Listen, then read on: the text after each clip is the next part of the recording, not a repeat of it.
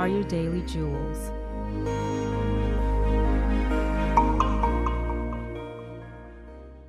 Our world. We must pray today and each day for our world. Always remember that our community, state, country, and continent are all connected to this world.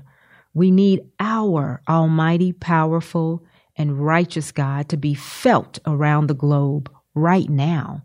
Ask God to eliminate the violence, turbulence, disorder, assaults, confusion, and cruelty.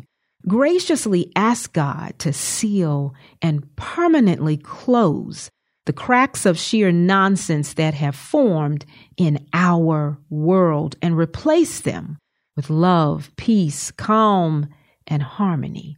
So, added to our prayer list today and forever is the presence of our holy God, always superseding for the benefit of our world.